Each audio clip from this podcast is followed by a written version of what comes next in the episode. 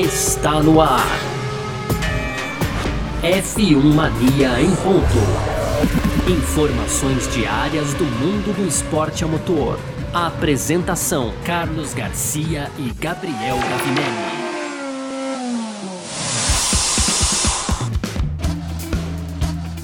É isso, vamos nessa! Valeu demais pela sua presença, valeu você que tá junto com a gente por aqui, porque tá no ar, hein? Mais uma edição do nosso podcast F1 Mania em ponto, sempre para você de segunda a sexta aqui com um resumo do que tá rolando no mundo do esporte a motor, certo?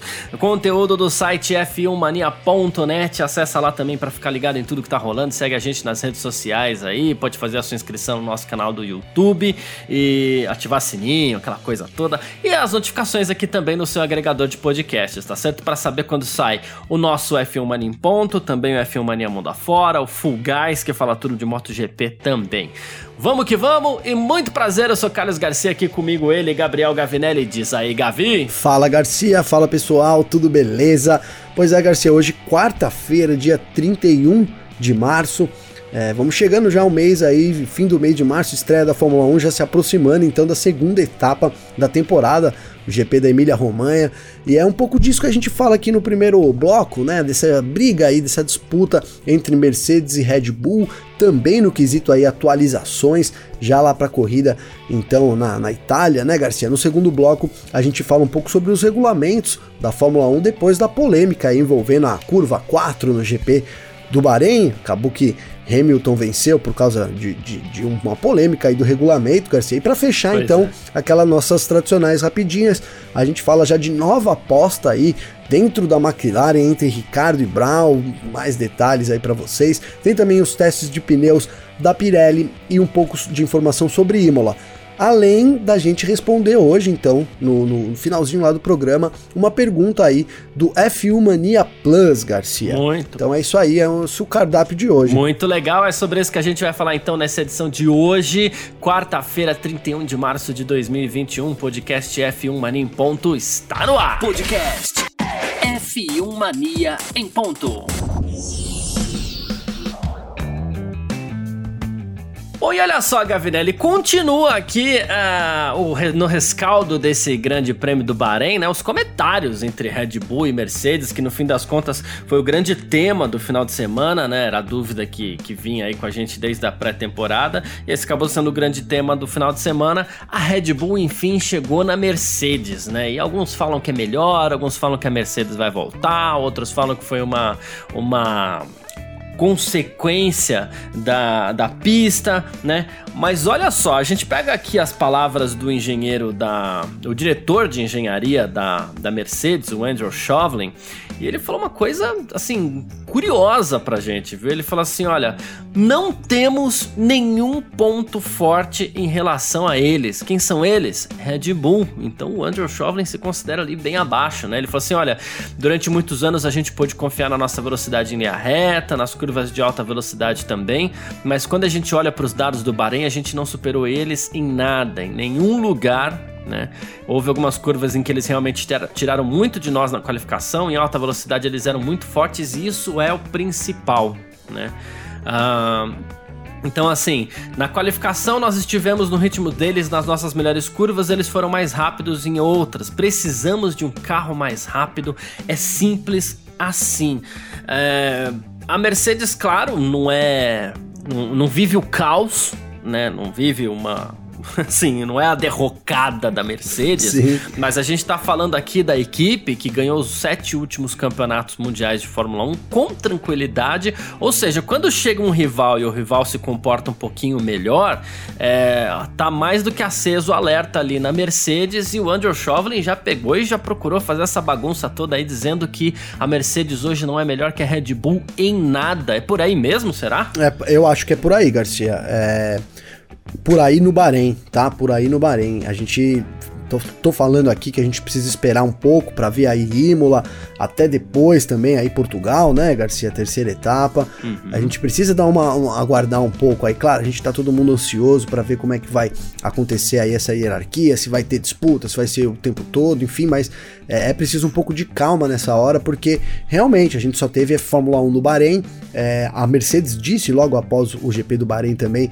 que a pista não favorece eles, então eles devem é, ser melhores em alguns outros lugares também durante a temporada, Garcia. E, então é, é importante que a gente aguarde um pouco. Mas não, não tenho dúvidas que a Red Bull foi melhor que a Mercedes também em todas as áreas aí.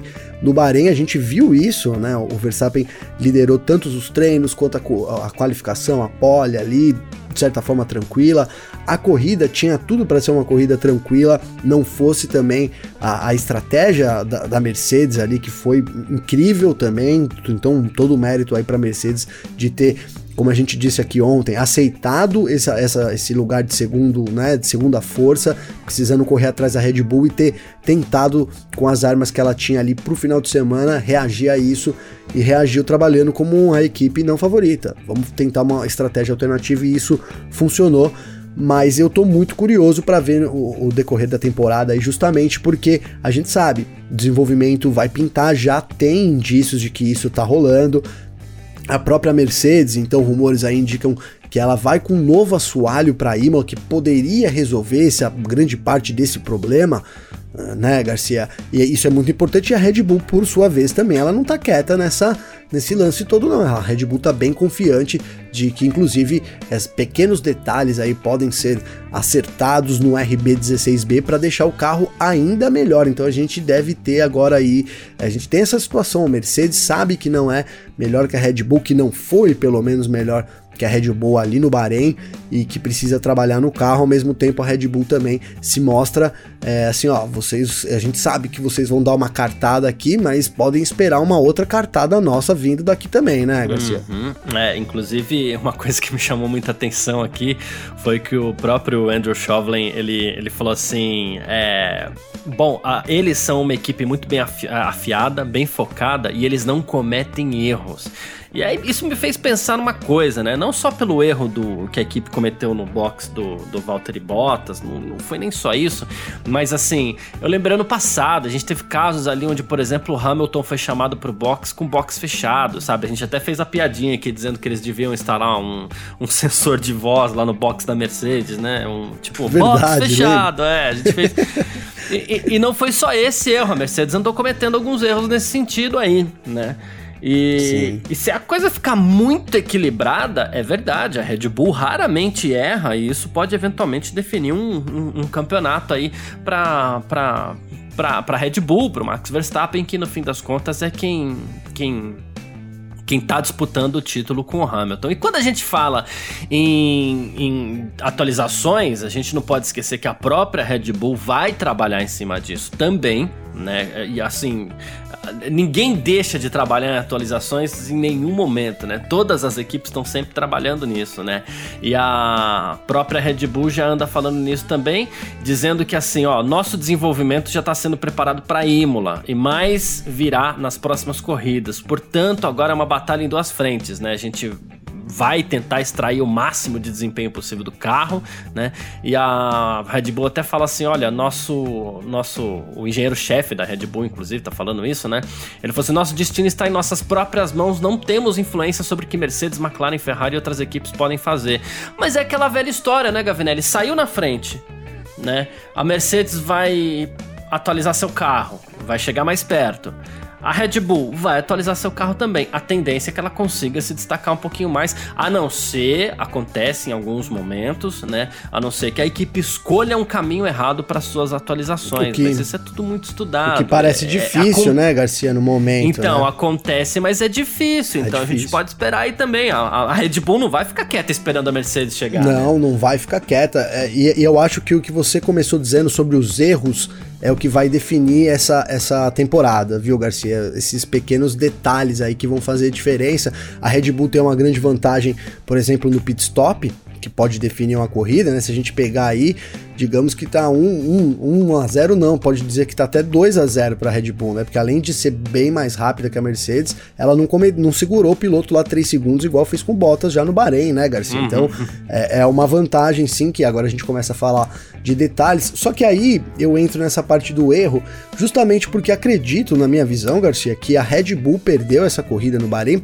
por um erro dela, cara, né? Tudo bem, não quero minimizar aqui o bom desempenho da Mercedes, a grande sacada da Mercedes, mas na minha visão, se a, se a Red Bull responde ali logo de cara para a Mercedes, né? Então foi o Hamilton foi pro box, voltou, eles eles eles, eles ignoraram, né, o, o ataque da Mercedes. Vamos falar a verdade, né, Garcia? Sim. Esse primeiro ataque que a Mercedes fez, de essa primeira tentativa, eles ignoraram. Né? Se eles respondem logo de cara ali e acompanham o que o Hamilton estava fazendo, é muito provável que eles teriam vencido tranquilamente a corrida. Isso para mim foi um erro ali. É, no fim, depois eles tentaram dar o undercut, a Mercedes não é boba, se defendeu do undercut, então venceu nessa parte de estratégia. E lá no fim também, um erro aí, talvez dois erros a gente pode até interpretar, é porque o primeiro erro foi do Verstappen ali de ter é, passado pelo limite da pista no momento crucial de decisão e ter que devolver a posição, e aí talvez um outro erro da Red Bull ter é, logo de cara já mandado ele devolver a posição ali, inclusive né, poderia ser que é, ele abrisse 5 segundos e aí entra. Parece que a punição seria de 10 segundos, então mesmo assim ele não venceria. Mas enfim, é, ficam esses erros da Red Bull marcados aí do, durante essa semana, né? Até aproveitando, Garcia, eu fui, fui perguntado aqui se, o, se a Red Bull, por exemplo, se o Verstappen não tiver. O Verstappen que tivesse é, na, na, posição do, do. O Verstappen não, desculpa, vou voltar aqui. O Hamilton tivesse na posição do Verstappen, tivesse feito a ultrapassagem por fora ali usando os limites da pista, se o Hamilton devolveria a posição, né? Eu, na minha opinião, o Hamilton não ia devolver. Ele ia seguir para frente, a equipe ia, como a gente já viu, a equipe ia falar com ele, ela ia falar alguma outra coisa de volta e ia seguir fazendo o que a corrida dele é, tem se ele ia ganhar ou não. Se fossem 10 segundos de punição, acredito que até não, né? Não, não daria para abrir ali 10 segundos, mas fica isso, né? É, eu vejo e um erro da Red Bull já perdendo um final de semana que a gente eu disse aqui, um final de semana perfeito que poderia ser para Red Bull, esse erro, né, que de não acompanhar a estratégia da Mercedes e lá no fim né, o Verstappen não conseguir acompanhar também ali, é, é, mudar ali a vibe, né, como a gente disse, e perder a posição para o Hamilton não conseguir recuperar, também fica é, marcado. A Mercedes fez o que pôde, mas a Red Bull também, se não errasse, teria saído com a vitória, Garcia. Boa. É, eu fico com a impressão. É e se você me permite até ir por um outro caminho, eu fico com a impressão que esse, claro. esse erro da Red Bull não aconteceu, sabe? Eu vejo que a Red Bull escolheu um caminho completamente diferente do da Mercedes e no fim das contas era para ter tudo dado certo, não fosse o momento em que o Verstappen escolheu passar o Hamilton, a e eu vou lutar por isso até o fim. A própria presença do Giovinazzi por ali que acabou atrapalhando é, a manobra de alguma forma. E aí sim a decisão entre passar ou não passar, onde ceder a posição, como isso foi feito, sabe? Entendo. Então. Oh, é, é... Não, não, eu entendo, mas sabe, sabe, que eu fui acompanhar esse lance do Raikkonen, do Giovinazzi? Eu não achei, Garcia. Eu achei que o Giovinazzi atrapalhou mais o Hamilton do que o Verstappen, cara. Não, mas é exatamente isso, assim. Eu acho que. Uh, o que eu acho que o Hamilton se aproveitou desse fato de ser atrapalhado, sabe? Porque com a presença do, do, do, do Giovinazzi por ali, o, o Verstappen vinha muito forte. Sim, né? sim, vinha para passar, muito não tinha forte. jeito, né, Garcia? Ele ia passar, e ele, aí nessa hora você escolhe, mesmo na curva 4, você escolhe, vou passar por dentro ou vou passar por fora, né? É, a presença do Giovinazzi por ali já tirou uma das opções do, do, do Verstappen. Passar por dentro sem chance. Por quê? Porque o Giovinazzi estava ali, né? Então você só tem uma opção, né? E aí entra aquela questão do Hamilton, ó, então tá, você quer passar, você vai ter esse um micro espaço aqui para você né? passar, um carro para, é, o Hamilton inclusive, ele foi limpo, gente, não tô dizendo que o Hamilton jogou sujo, não tô dizendo nada, ele foi limpo, mas ele falou assim, você quer passar, você vai ter que passar no limite. Tanto é que no limite ele foi e no limite ele não conseguiu. Mas vamos supor que assim, é, o Hamilton, que ele tem mais uma opção e consegue ultrapassar o Hamilton sem, sem sair com as quatro ali e sem ter que devolver a posição. Ele ganha a corrida com uma certa tranquilidade, Sim. até acho que ele ia abrir esses 5 segundos aí, que a gente não sabe se seria 5 ou 10, mas no fim das contas ele ia terminar lá 6, 7 segundos na frente do, do Hamilton e a gente ia falar e o que a gente já tá falando da estratégia da Red Bull de pneus agora, falou assim, olha, foi incrível, hein? ninguém esperava. Né? É, a gente pode, é acreditou é que ia dar tudo certo, mas olha a grande estratégia da Red Bull de aproveitar que o Hamilton já tava com o pneu desgastado e pôs pneu duro pro Verstappen de, é, batalhar com ele no final, entendeu? Não, com certeza, então... com certeza. Ela se mostra uma estratégia errada depois, né, é, Garcia? É. Porque na hora eu, eu encaro depois, na hora ali, realmente eu fiquei com esse sentimento, né, de, poxa, será que a Red Bull não poderia ter acompanhado a Mercedes nessa? Fiquei meio meio sem, assim, fiquei meio na dúvida, né? Mas para você, é, hoje se mostra uma decisão que poderia ter sido diferente e talvez tivesse dado mais tranquilidade para Red Bull, mas realmente ali na corrida é o que a gente vem falando, final de semana perfeito da Red Bull. Ela sabia disso, a Mercedes sabia que, que também disso. Todo mundo sabia disso, né? Que uhum. tava, pelo menos ali no paddock da Fórmula 1, né, Garcia? é. E todo mundo sabia disso. Então, assim, não tinha, se você for ver, realmente não tinha motivos, né, para Red Bull ali no momento, na hora da tomada de decisão, né, ter falado assim, é, olha, vamos, vamos recuar aqui, não, a Mercedes foi, a gente vai também. Talvez isso agora abra essa, essa, essa visão lá dentro deles também, né? É, assim, ó, é. Vamos ficar esperto com esses undercuts aí, né? Mas é, foi um erro, assim que eu tô dizendo, depois da corrida. Mas realmente na hora da corrida, não foi um, não, não dava para imaginar diferente. A gente até ficou na dúvida aqui também. E lá dentro da Red Bull, principalmente, era certeza que, olha, nas pior, na pior das condições, a gente tenta aí já fazer um undercut na próxima parada e, e não dá certo. Senão, no fim, a gente hum. vai ter pneus mais novos e o Hamilton vai ter pneus mais velhos. E é quando a gente dá esse checkmate que acabou não rolando. Sem dúvida. Mas sim, entendo, entendo a sua visão perfeitamente também. É. E deixa eu só aproveitar para fazer um esclarecimento antes da gente ir pro segundo bloco aqui. É que eu fui cobrado até por um, um, um amigo meu. Ele falou assim: Poxa, é, Garcia, mas você tá pondo a culpa no coitado do Giovinazzi que não fez nada. Não é pondo a culpa no Giovinazzi. O Giovinazzi não fez nada de errado, tá? É, é, que eu não sei se mais alguém pensou assim, né? O Giovinazzi não fez nada de errado. É, ele fez é, corretíssimo, recolheu o carro, desacelerou, né? É, azar do Verstappen que o Giovinazzi tava ali. Acontece. Você não tem como escolher, né? Então, assim, Sim. azar. Ali ele ficou com menos uma opção, mas o Giovinazzi não fez nada, nada, nada, nada, nada de errado, assim. É, até acho que a disputa entre Hamilton e Verstappen não merecia que eles encontrassem um retardatário, sabe? Mas, mas o Giovinazzi não fez nada de errado, tá tudo certo ali e, e, e segue, segue o baile. é, foi um fator complicante pro Verstappen. Sim. Também não, não, dá, não tem como não, não, não ignorar isso, é. né? É verdade, ali mudou a dinâmica daquela ultrapassagem, é. né? Que era uma coisa coisa de muito simples, ela passou para não tão simples assim. É e fora que o Hamilton também, cara, ele se manteve ali por dentro e é claro que ele usou todo o espaço de pista que ele pôde, né, Garcia? Óbvio é. que ele é ele não fez nada de errado, mas ele também foi no limite, né? E com isso o Verstappen foi meio que obrigado ali e por mais a sair que com as quatro rodas e tal, enfim. E por mais que seja mais comum os pilotos tentarem por fora ali na 4, né? Ainda assim há duas opções. Isso complica quem? Complica quem precisa defender. O Hamilton fica naquela e agora defendo dentro ou fora, defendo dentro ou fora. Ele ficou mais seguro para defender a parte de fora, porque era a única, a única opção, já que se, o, se o Verstappen. Exatamente, ousasse, não tinha como pôr por dentro, né? É, se o Verstappen ousasse ir por dentro ali, ele ia bater no Giovinazzi. Se ele não fez, ótimo. Talvez o Verstappen de três anos atrás fizesse isso, mas pois o de 2021 é, não fez, não. É... A, vitória, a vitória teria caído no colo do Bottas, hein? Exatamente. Ai, mas é isso. Vamos lá seguir então aqui pro nosso segundo bloco.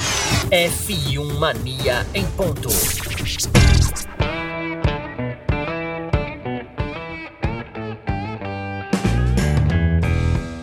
Bom, e já que o assunto foi essa ultrapassagem do, do, do, Verstappen sobre o Hamilton, né? Vamos, vamos relembrar, você que tá ouvindo o nosso F1 Mania em ponto, né? Faltavam poucas voltas pro final ali. O Verstappen passou o Hamilton por fora e acabou colocando as quatro rodas fora da pista na curva 4, teve que devolver essa posição. Só que assim, o que ficou de polêmica é que durante a corrida, o Hamilton várias e várias vezes foi lá fora. Não é que ele passou com as quatro rodas fora da, da, da linha branca, né? Ele foi lá fora, ele engoliu a área de escape, né? E aí, assim, depois o Verstappen começou a abusar um pouquinho e depois os dois foram orientados a recolher, só que no fim das contas quis o destino que essa manobra acontecesse bem na curva 4 e, e que no fim das contas ele tivesse que devolver a posição pro Lewis Hamilton. E quem levantou, muita gente levantou essa bola, mas uma das pessoas que levantou essa bola foi o Andrea Seidel, né, que é o, o chefe da McLaren. Ele pediu o seguinte: consistência na aplicação dos regulamentos é, de limites de pista. Por quê? Porque na classificação e nos treinos livres havia sensores na curva 4, como aconteceu muitas vezes na temporada passada, então o piloto passou com as quatro, perde a volta. Na corrida, ano passado, passou três vezes, vem a bandeira preta e branca até que ele possa ser punido. Mas isso não aconteceu no Grande Prêmio do Bahrein, né? É, não tinha sensor e tudo mais. E aí o André Seidel falou o seguinte: ano passado as regras estavam muito claras, claras, foi esclarecido para cada pista de uma forma um pouco diferente. Isso não é bom, mas todas as pistas são um pouco diferentes diferentes. Então, é, eu entendi o ponto em termos de espectadores, para não ficar punido o piloto e tudo mais, né? Ele falou assim, mas não é fácil entender os regulamentos e assim, eles precisam ser mais claros. Ele cobrou clareza aí nessa.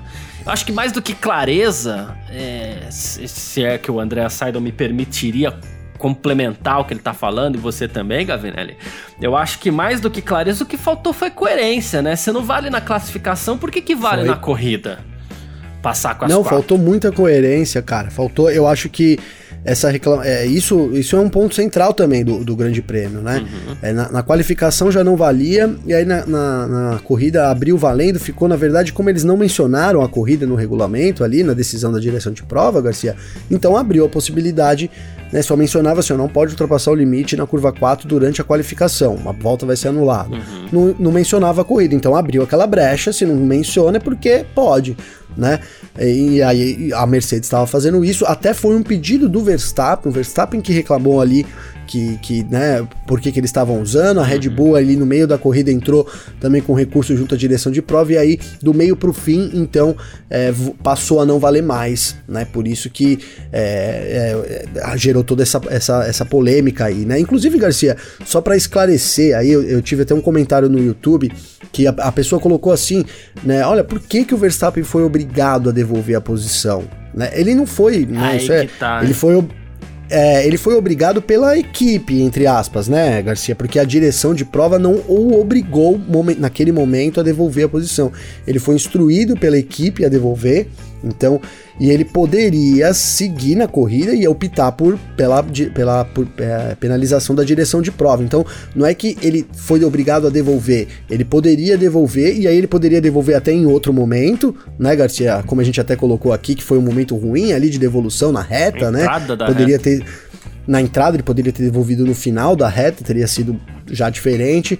Então foi, na verdade, foi isso. Ele foi, ele, te, ele teria que ou devolver a posição ou então ele seria punido por isso, já que os, o, ultrapassar ali o, o limite não estava valendo mais, mas aí gerou toda essa polêmica por causa também da regra, né, Garcia? Porque se é, das duas umas, é, porque assim não é que estava permitido, estava dizendo que se você não ganhasse vantagem, você poderia usar. E aí é muito, fica muito é, duvidoso, né, Garcia? Porque. Subjetivo demais. Tô, né? Subjetivo demais, né? O Verstappen tá lá na frente, tá? Começou a corrida, o Verstappen liderando. O Verstappen tá lá na frente e não tá usando o limite de pista. O Hamilton tá atrás, ele tá tentando o quê? Tá tentando tirar a diferença. Se ele usa o, li o limite de pista ali fora, ele não tá obtendo uma vantagem? Tá obtendo uma vantagem né? Ele tá diminuindo, ele tá usando mais pista, tá ganhando um pouco mais de tempo ali naquele momento, por causa de estar tá infringindo o limite. Então, é, eu acho que até a análise da direção de prova sobre o que é vantagem ou não ficou em dúvida nessa corrida, né? Porque para mim a vantagem é essa: você tá atrás do piloto, o cara não tá usando o limite de pista, você tá usando ali, é, tá passando do limite ali, tá ganhando tempo com isso. Então, ali já caracteriza uma, já, já é uma vantagem, né? Mas não, a direção não estava encarando isso e passou a ser. Agora, no caso do Verstappen, ele já tinha proibido usar o limite de pista, né? Então não é que foi dois pesos e duas medidas. Os pesos e as medidas mudaram durante o GP e isso é muito confuso. Acho que você tem que começar a corrida já já amarra, tudo amarradinho ali e claro, cara, limite de pista é uma coisa que a pista tá lá para você seguir a pista, é, né, Garcia? Se você não precisa seguir a pista, para que ter a pista? Então eu também não concordo aí com, com a Fórmula 1 ter liberado isso, gerou sim toda essa polêmica em torno dessa manobra aí do Verstappen, Garcia. Que inclusive, vamos, digamos de passagem aqui, ó, se ele, na hora ali que ele viu que ele ia para fora da pista, ele segura um pouco ali, vai para trás do Hamilton, no lugar que ele devolveu a posição, ele teria ultrapassado o Hamilton de novo, né, Garcia? Sim, sem dúvida. E quando você fala, por exemplo, de a vantagem que o piloto ganha, e que é muito subjetiva, é que assim, numa sequência de voltas, você, por ali, você pode ganhar dois, três segundos, vamos pensar Sim. assim, o que faz uma baita diferença na hora de um undercut, por exemplo, né? Pois é, então, pois é, é, é, então Ganha 0,2 ali em 5 voltas, ele ganhou um segundo. Exato, então na, na é. se a gente for analisar, uh, ele não teve uma vantagem direta, mas ele teve uma vantagem sim ao, ao, ao, utilizar os limites da curva 4, né? Tanto que assim. Com certeza. E, e a gente ainda pega uma visão aqui do, do Ralf Schumacher, olha só. Tudo bem que a gente não tá falando do piloto mais limpo da história, né? Mas assim. É, Mas enfim, né? É, ele acredita que a manobra do Verstappen foi completamente legal e que ele não precisaria ter devolvido a posição, porque ele falou assim: olha, a manobra foi justa e dentro das regras. Ele falou assim: se o Verstappen para evitar uma colisão, já que assim, é, é, é, ele acredita que o Hamilton deu uma empurradinha para fora. Também dentro. Deu uma forçada, sim, é verdade. É, também dentro das regras? Sim, também dentro das regras, mas ele tirou o espaço do Verstappen, né? Até porque o Hamilton, vale lembrar aqui que ele retardou bastante a freada, né? É, então, assim, ele acredita que se ele é empurrado um pouquinho para fora, pro Verstappen evitar uma colisão, ele não tem escolha a não ser se esquivar, né? É, ou seja, se esquivar como? Saindo com as quatro, senão fica muito fácil para um piloto depois é, tirar o espaço e sempre numa curva onde a área de escapa não tem brita, não tem grama, e você fala assim: olha, é, ele ganhou vantagem de mim aqui, né? A análise do, do Ralph é perfeita, Garcia. É perfeita. Tava aqui pensando, porque é isso, o Hamilton, eu falei aqui que ele deu uma forçada lá atrás, né? E ele deu uma espalhada assim, cara. Ele retarda, como você bem colocou, ele retarda bastante a freada, justamente para assim, para alongar a saída da curva ali, né? Uhum. Ele faz, como ele tá na frente ainda, ele faz o traçado da pista normal, né? Ignorando a presença do Verstappen ali vindo por fora. E, aí, e o Verstappen é obrigado a sair da pista para evitar até uma colisão, sim, né? E aí, na, na hora, a, a, interpretação que há. Isso é muito importante, realmente, hein, Garcia? Isso é. realmente é muito importante. Porque na hora, uma, uma interpretação que, que a equipe teve, que o próprio Verstappen teve ali também, é, a gente está falando aqui de, de, de, de, subjetividade, porque pode ser que a, a, direção de prova nem punisse o Verstappen. É, é. Né? É, é, é bem possível isso, né?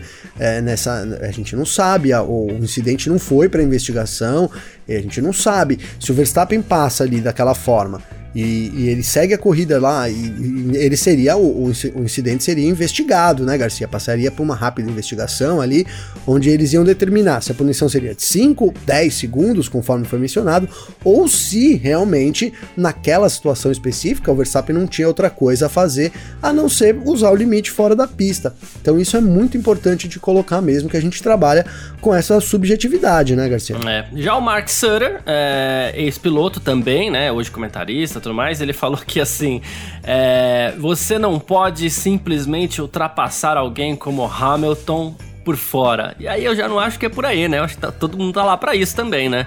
É, ah, tá todo mundo lá, né? Faz parte da ousadia, né? ah, é, não. E assim. Não, o Surer, o Surer ele, ele, né, ele defende o Hamilton. Aí, cara, o Hamilton é um grande piloto, né? Mas acho que não tem essa, não. Ali era um, era um lugar, inclusive, que, que muita gente estava indo por fora.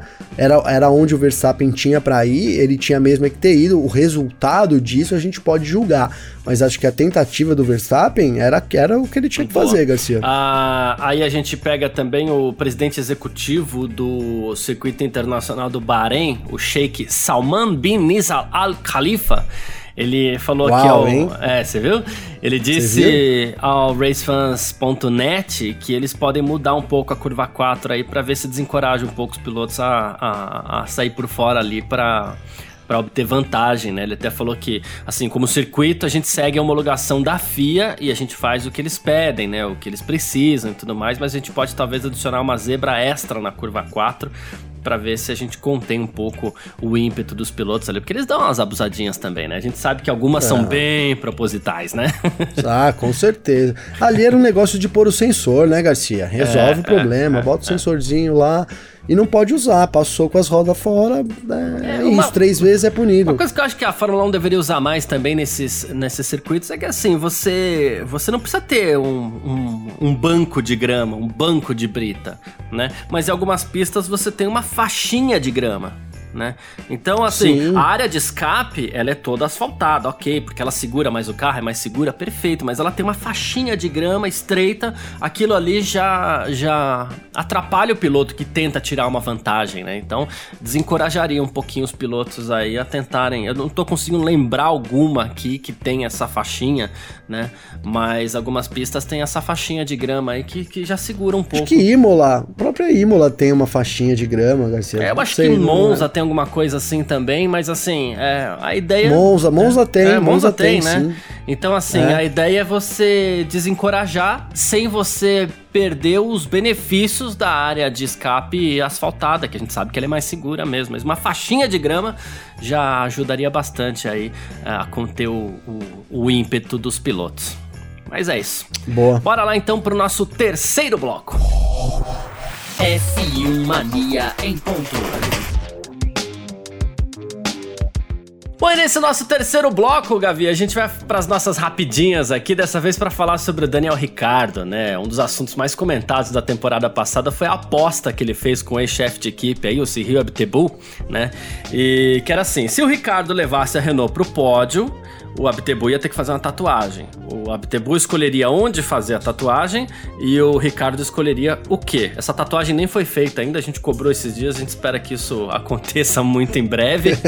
ou, ou, se foi feita, Garcia, num lugar que ninguém pode nem, nem sonhar saber. Também. Ele fez, ó, vou, é. eu vou pagar, mas você nem. Não, tá aqui, tá paga. E já era. E se foi esse o caso, inclusive, eu espero esquecer esse assunto. Eles querem esquecer isso, pelo é, amor de Deus. É. Mas assim, é, tem uma coisa sobre o Zac Brown, que é o novo chefe de equipe do, do Daniel Ricardo, que é assim, o Zac Brown ele tem uma coleção espetacular de carros né, de carros de corrida. Inclusive ele tem uma regra nesse, nessa coleção dele aí, que é assim, eu só compro carros que venceram corridas. É uma regrinha, né? uma regrinha só, né? Uma regrinha básica. uma regrinha boba. É, aquelas March que a gente encontra para vender de vez em quando, as Minardi, não, isso aqui eu não quero. É. Eu só quero carro que vendeu corrida. Pois e venceu é. corrida, senão para ele não serve.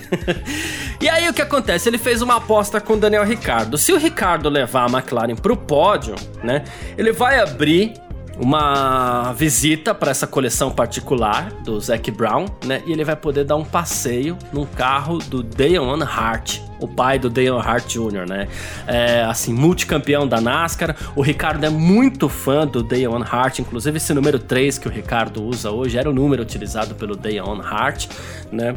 E, e assim, o Ricardo ficou super empolgado, já ganhou uma miniatura ali, inclusive, para dar aquela empolgada, para dar aquela motivada e tá aí, temos mais uma aposta. Isso daí vai virar um vídeo promocional, hein? Porque eu acredito que o, o Ricardo tem condições totais de levar essa McLaren pro pódio. Ah, tem total, total condições. Começo por isso, falando que ele vai, vai essa daí ele, ele vai vencer de novo, hein, Garcia? Agora vamos ver, né, é. né, se ele vai levar dessa vez também, né? Porque da outra vez fez, mas não levou, se levou ninguém sabe. E espero que também não ficamos sabendo, né, Garcia, porque tá louco. Agora, é, mano, que boa aposta que ele fez, hein? Melhorou, porque eu prefiro muito mais aí. Ah, faz uma tatuagem, que nada, deixa eu dar uma volta aqui num desses carros aí, pô, vale muito mais do que a tatuagem ali do Abtebu. Sem dúvida. E, cara, assim, duas coisas, né? É, essa coleção do Zac Brown realmente é impressionante, né? É, é deixar qualquer um impressionado aí com, com os carros, é, muitos carros na coleção dele. E outra, é, o, o, o, Ricardo, cara, tem condições. Eu quero ver se essa aposta não vai evoluir, hein, Garcia? Porque a gente começou falando aqui num passeio pro pódio. Será que se o Ricardo vencer, ele não leva um carro desse não para casa, hein? Imagina. Ô, louco. Ô, louco, né?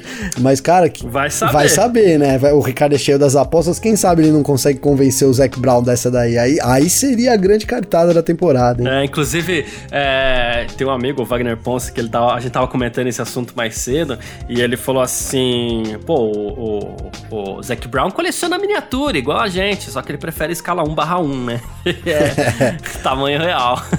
1 barra 1 que liga, abre a porta, funciona é, o para-brisa, né? Tem motor funcionando, tudo é. isso, é. Bom, aconteceu no Bahrein também, além do Grande Prêmio de Fórmula 1 no domingo, é, aconteceu ontem aí um teste entre Ferrari e Pirelli e foram testados aí os novos pneus da marca italiana de 18 polegadas, pneus esses que serão introduzidos na Fórmula 1 no próximo ano, né? A gente sabe, o carro vai ser completamente novo, isso era para ter sido introduzido em 2021, mas ficou para ano que vem por conta da pandemia. O Carlos Sainz e o Leclerc testaram esse pneu, completaram 141 voltas aí. Por enquanto, só a Ferrari fez isso, mas a Alpine deve ser a próxima a testar esses pneus da, da, da Pirelli. É, precisa de testes, né, Garcia? Claro, a, a, Fórmula 1 ela pode, e a Pirelli, né, elas podem usar como experiência a Fórmula 2, né? Sem dúvida nenhuma Sim. vão usar essa experiência também aí, mas é importante que a gente eles esgotem, inclusive são bastante testes que tem, acho que são 29 sessões durante o ano, uma coisa assim meio impressionante mesmo, Garcia. É porque precisa realmente colocar em exaustão isso pra gente ter, né, não ser um problema para 2022, né, Garcia? Imagina, a gente conserta ali um monte é. de coisa e tal e o, o pneu seja, seja o problema aí da questão. Então é isso, a Pirelli tem à disposição bastante tempo de pista para poder aprimorar os compostos pro ano que vem. Exato, a gente chegou a conversar aqui no nosso F1 Mania em Ponto, também na live que a gente fez para F1 Mania com os pilotos da Fórmula 2, os pilotos brasileiros, né? Eles estavam explicando pra gente que esse pneu, esse pneu, ele tem que ser reforçado, né? Até porque a banda dele é menor, né? A, a, a, a lateral dele é menor. E aí esse pneu tem que ser um pouquinho mais reforçado, então ele é mais duro no manejo, no traquejo ali, e no fim das contas é, acaba exigindo um pouco mais da suspensão também dos carros e tudo mais, então tem que ser testado a exaustão sim. Outra aqui, ó, Imola. A gente falou ontem que talvez Imola e Portimão não recebessem público, ou recebessem, ou querem receber e tal, né? Imola não terá fãs presentes mesmo, ficou definido. O presidente da região ali da Emília-Romanha, o Stefano Bonatini, disse que a corrida vai ser realizada sem torcedores mesmo. Ele até falou: espero que seja a última vez sem público que a gente possa receber a Fórmula 1 no próximo ano aqui, também com muitos fãs. É isso que a gente torce também, mas é mais uma decisão acertada, já que as restrições na Itália Itália também fortes. Mais uma decisão acertada, Garcia. A gente tem isso daí, tá rolando, não tem jeito, ainda que tá tendo corrida, né? Aqui no Brasil a gente tem um cenário, por exemplo, a, a Mercedes-Benz Challenge também já cancelou, já disse que não tem hora para começar. A gente tem até as categorias nacionais marcadas, mas não, não, a gente vê aí o que tá acontecendo e vê que tá meio longe de começar. É então não tem jeito, não tem jeito. Vamos seguindo aí, torcendo pela vacina chegar pra gente, pro mundo todo, pra gente voltar dentro de uma normalidade aí. Legal. Possível para essa situação, depois dessa situação, é, né? É isso. Bom, e a gente tem aqui o nosso F1 Mania Plus, né? Que é um clube de vantagens aqui da F1 Mania. Tem muita coisa legal por lá, tem muita, é, muitos benefícios para você que acompanha a F1 Mania. Você que quiser fazer parte, entra lá no f1mania.net. Logo na nossa home lá você vai encontrar F1 Mania Mais, que é o F1 Mania Plus, né? A gente quer, inclusive, dar as boas-vindas, como você falou ontem aqui, né? Você chegou a citar ontem aqui no nosso F1 Mania em Ponto, pro Fábio Calozzi né? E a gente tem uma pergunta aqui também né, do Josué, que faz parte do, do nosso clube de vantagens aí da F1 Mania Plus. Ele falou assim: Eu terminei de assistir a série da F1 na Netflix, né? O Drive to Survive. Ele falou: Fiquei pensativo sobre o acidente do Grosjean. E se tivesse sido mais grave, se terminasse em uma fatalidade, como teria sido para Fórmula 1, para a equipe Haas, para o circuito? O que, que essa fatalidade ocasionaria para o esporte nos dias de hoje? Talvez possíveis mudanças, Gabriel? Olha, Garcia, é, é uma situação assim difícil de imaginar, né? Mas eu, eu acho que eu consegui captar o sentimento do Josué nisso, né? O que eu acho, cara, pensando aqui agora, nesse momento, né? Eu acho que é, talvez a gente visse até a saída da Haas poderia culminar assim nisso. Tudo bem que ela já tinha os acordos ali para 2021, mas certamente isso teria um impacto na equipe da Haas. E em termos de segurança, cara, a, aí é, eu acho que a Fórmula 1, em termos de segurança, a morte dele não teria diferenciado o que a Fórmula 1 vem fazendo agora, né? A gente sabe que eles usaram aquilo como exemplo. A própria Haas já fez melhorias ali, porque o carro quebrou em dois, né, Garcia? Era até um, algo é, então ela já fez algumas melhorias ali para evitar essa situação.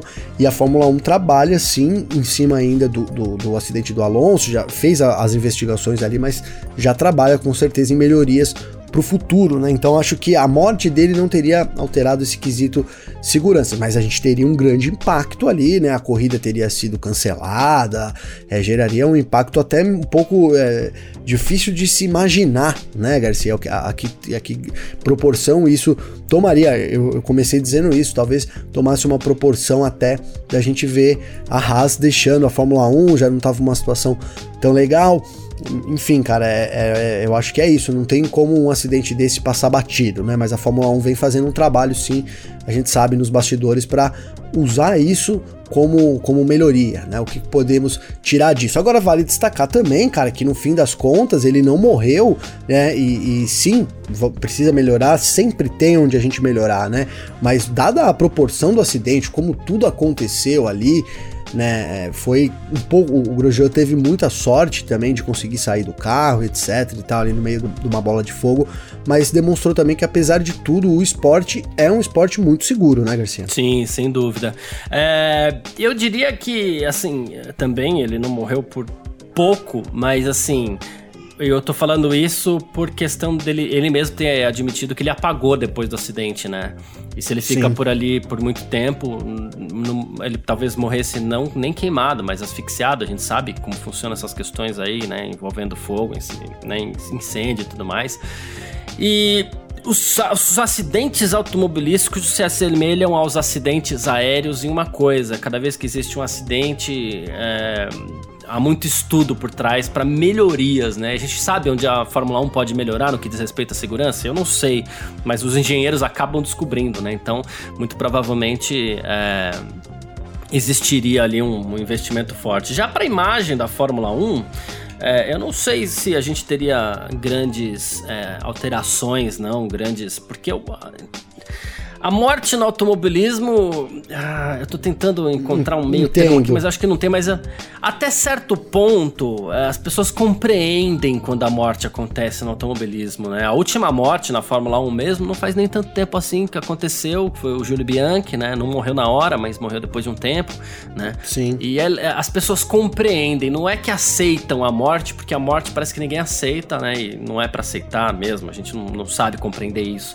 Mas as pessoas meio que compreendem ainda. Então a, a, a, Fórmula 1 saberia trabalhar a sua imagem a ponto de não ficar abalada assim e perder com isso. Mas os engenheiros iam trabalhar bastante mesmo para evitar que acontecessem outras coisas assim. É isso. Ah, bom, é isso. Quem quiser participar, quem quiser sempre conversar com a gente aqui também pode nas nossas redes sociais particulares, pode mandar mensagem para mim, pode mandar mensagem pro Gavinelli também. Como é que faz falar contigo, hein, Gavi? Garcia, para falar comigo, então, tem duas opções. Pode mandar uma mensagem lá no meu Instagram, Gabriel Gavinelli, com dois L's, ou então no meu Clubhouse, que é arroba Gavinelli também com dois L's, viu, Garcia? Perfeito. Quem quiser falar comigo, meu Instagram tá aí, carlosgarciafm, ou você pode mandar mensagem também através do meu Twitter, carlosgarcia. A gente sempre conversa por lá. E é isso. Muito obrigado a todo mundo que ficou com a gente até aqui, todo mundo que curtiu essa edição até o final. Valeu demais mesmo. grande abraço e valeu você também, Gavi. Valeu você, Garcia. Obrigado a todo mundo. A gente se vê amanhã aí com mais destaques aí do esporte a motor. Um grande abraço. É isso, tamo junto e tchau. Informações diárias do mundo do esporte a motor. Podcast F1 Mania em ponto.